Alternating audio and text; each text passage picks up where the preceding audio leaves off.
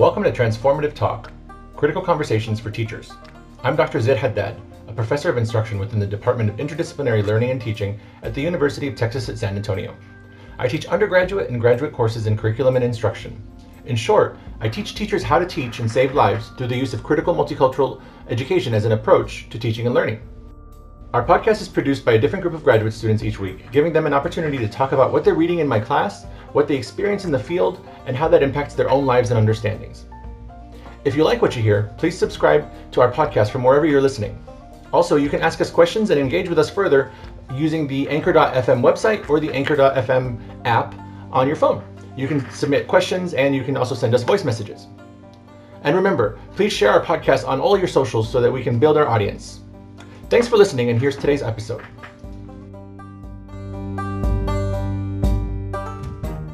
O'Connor, a secondary math and science teacher. And Halle Penrod, a prospective secondary science teacher, your host for this episode of Transformative Talk. We are both CI students at UTSA.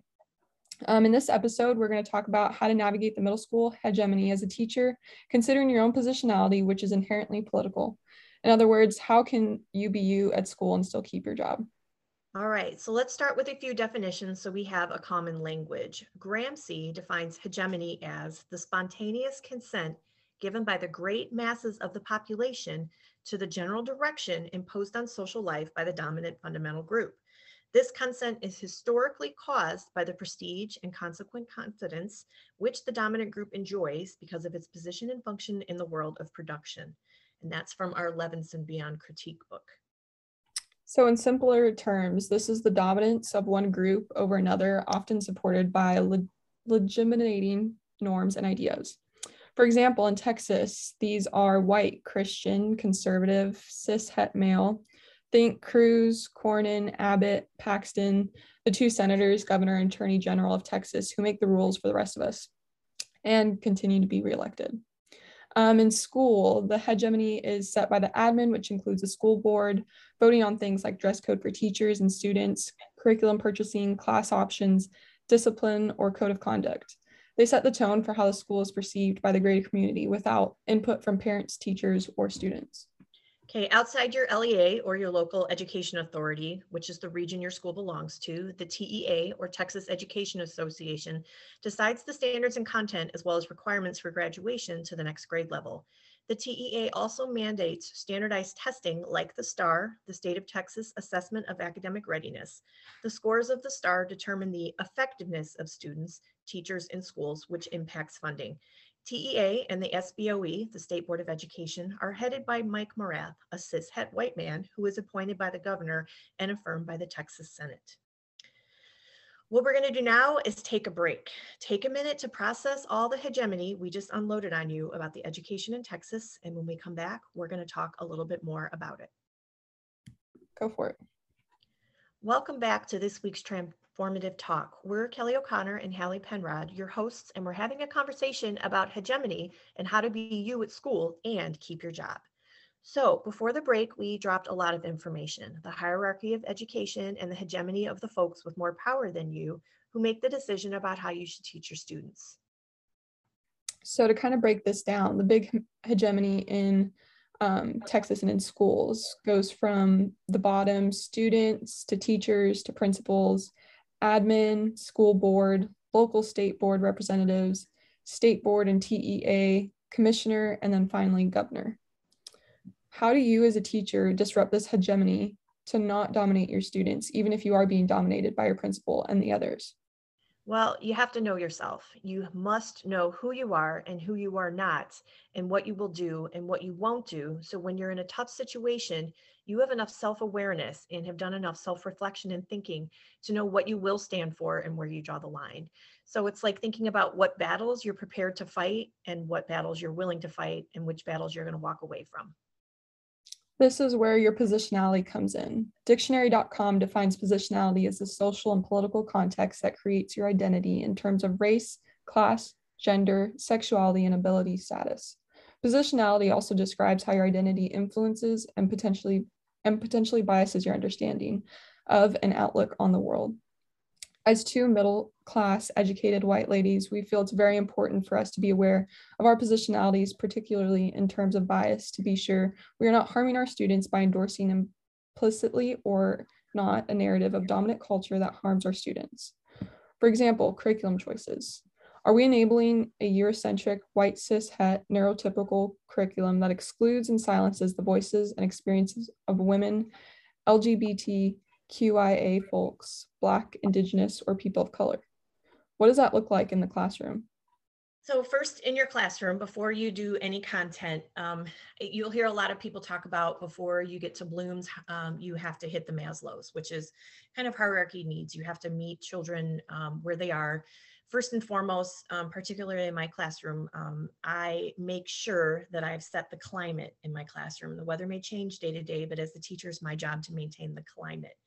And so the climate you really need and the culture you need in your classroom is a place where students feel safe, excuse me, where they feel affirmed as humans and recognized as humans, and where they're encouraged to take academic risks and learn from their mistakes.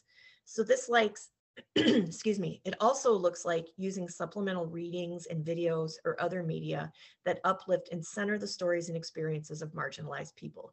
You are likely not going to find this in a state of Texas issued textbook. So you need to go to reliable sources like Learning for Justice, um, and a few other websites, um, which I can't think of right now, that will help you to get more robust information and a little bit more um, relevant information for your students. You also have to include these marginalized voices more than one time a year and go well beyond heroes and holidays. This also looks like critical instructional strategies that build skills in students to recognize the viewpoint, identity, identify the bias, and check the authenticity of data and sources. It looks like teaching students to read and write critically, to dissect an argument. In my science classes, I teach a CER which is a claim evidence reasoning strategy because claim plus evidence plus reasoning equals answer to a question.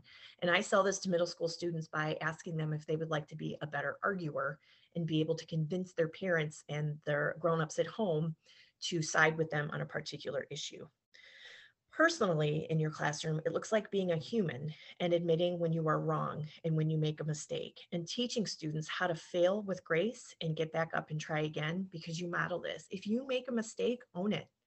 Own it and model for your students what making that mistake looks like and admit when you're wrong because this is the best way to kind of show them how to do that. Yeah, I totally agree. I mean, I'm not yet in the classroom, but I feel like even in your personal life, this is modeled through if you're going to have a tough argument with someone, you're going to go in there trying to see their side as well as seeing the issues on your side and putting yourself in those shoes, you know, to make the conversation go as well as it can, creating a good climate from the start in order to um, have those conversations be meaningful and um, powerful. Um, I, am thinking of Bell Hooks and what she said in Engaged Pedagogy that to teach in a manner that respects and cares for the souls of our students is essential if we're to mm-hmm. provide the necessary conditions where learning can most deeply and intimately take place. And that's the real learning. And just like if you said, just like as you said, if you know you're going to be having a tough conversation with somebody, to first acknowledge them as a human and to see them as a human helps you not to hop towards any bias. And it also helps you to listen to hear rather than to listen to respond, which is an important tool for middle schoolers in particular um, to learn and get a chance to practice. Yeah. So, in doing these things in our classroom, does sharing our opinion with middle schoolers affect that positively or negatively? It depends. Um, it depends on a number of things. Particularly, it depends on your school culture. Um, when I taught in Chicago, I talked with my students about all sorts of things um, because the culture of that school was primarily progressive.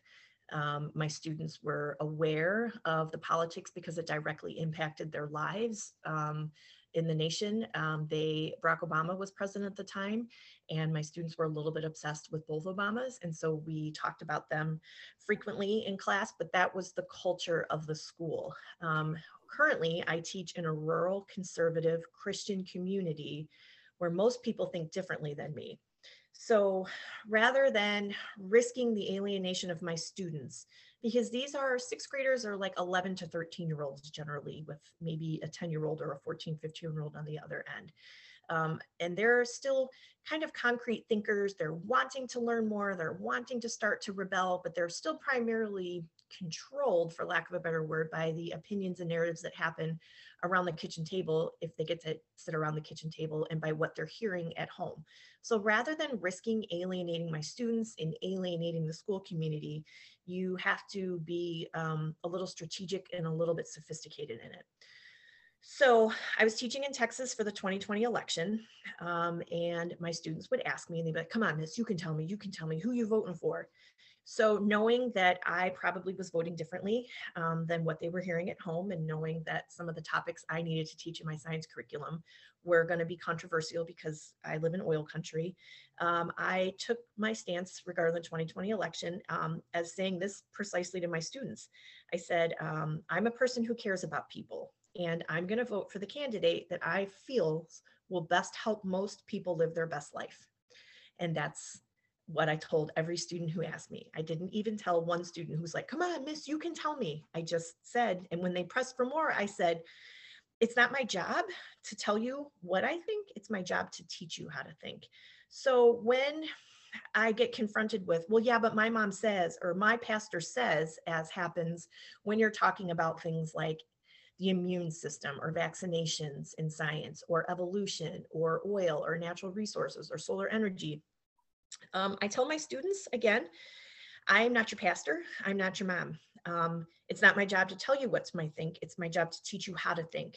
And I also tell them that I'm their science teacher and I'm going to share the very best science with them about hot topics like evolution or clean energy and vaccinations because that's my job with my high school students, I, because they have a little bit more brain maturity and their brains are a little bit more developed, I can have a deeper conversation with them once I've built the good classroom culture where they understand that my classroom is a safe place to share ideas. I can talk with them a little bit more about who makes the decisions and what their motivation might be for that decision. And how do we judge the quality of the opinion of the person's um, positionality because our opinions are shaped by our personality and who has the authority and power and what made that might that decision maker's ability me. So i scaffolded a little bit more for them to get them to see and to question. And then i usually provide them with curated resources to go out and investigate until i build them up to the point where they can source out their own reliable resources particularly on the internet um, and I teach them the claim evidence reasoning strategy. With my high schoolers, my seniors, we did one about Brazilian blowouts to learn if they're helpful or not, because that was something that they were very interested in. And we as a class decided that they were not healthy for us because of the risk of formaldehyde. Um, we evaluated a lot of data in that um, as well and talked about like who's calling the shots here and why is this going to be important. So what we have to know is who we are and what we stand for and we have to be prepared to be challenged. And when you're preparing a lesson on a hot topic, it's helpful to think of what a student might say and how you will respond so you're prepared when that 12 year old asks you something or wild or controversial, hoping to catch you off guard, or because they're 12 and that's what they do. Um, if anything bizarre comes up in class, um, in my sixth grade science class, I had a young man who insisted that evolution was not real. And we, despite the whole class talking about the difference between a scientific theory and like a regular theory on a TV show or an opinion, um, I still sent an email to my principal just letting her know that this had happened um, because I needed to cover myself, but also cover her and potentially de escalate ahead of time. So it's always a good idea um, to have a good relationship with your principal, first of all, but also to let them know if something potential, contra- potentially controversial happens in your classroom because it's always better for your principal to hear it from you first. And in this way, if a parent does call, then my principal was able to reference the email and say, well, yes, Miss O'Connor emailed me about this, and here's what she said happened. This respects my principal's time, it respects the parent's time, it respects my time, but it also de-escalates a potentially, you know, squirrely situation. And it's just another way that your admin knows that you're prepared and you're with it, and they can hopefully have your back. So. Yeah, and so everything that Kelly says for me is just really great advice and resources for me when I get in the classroom one day um, since I'm not there, this is still new to me and how all of this, you know, affects you in the classroom. Um, it's been interesting to realize and understand that the difference between, you know, even just middle school and high school, the transparency that you should and can have with them. Um, in order to get your point across and be as honest as you can to gain their respect as well as um, respect them for being who they are and just the human that they are in this world um And also Yeah, but- you need, we still need to be, let's be real, we still need to make sure we keep our job and we don't, you know, you know, controversially push ourselves out of a, out of our job security in a district as well. So, Oh, definitely, exactly. And I think that's something that I'm navigating throughout class, listening to our peers talk about their experiences with in their different schools and their different environments and what they're able to do with their students and what some aren't able to do. Um, and just how their positionality affects them in their class and their school and different parts of the community. right. Um, but I think Dr. Haddad kind of just hit the nail on the head when we were doing an activity in class explaining how um, our opinions and stances and positionality affects us in the classroom when he said, I think it's possible to be entirely a political actor in schools when you are aware of what your job truly is as a teacher to show students what it is to be human and then show them how to be humane. Absolutely. Absolutely. That's so true.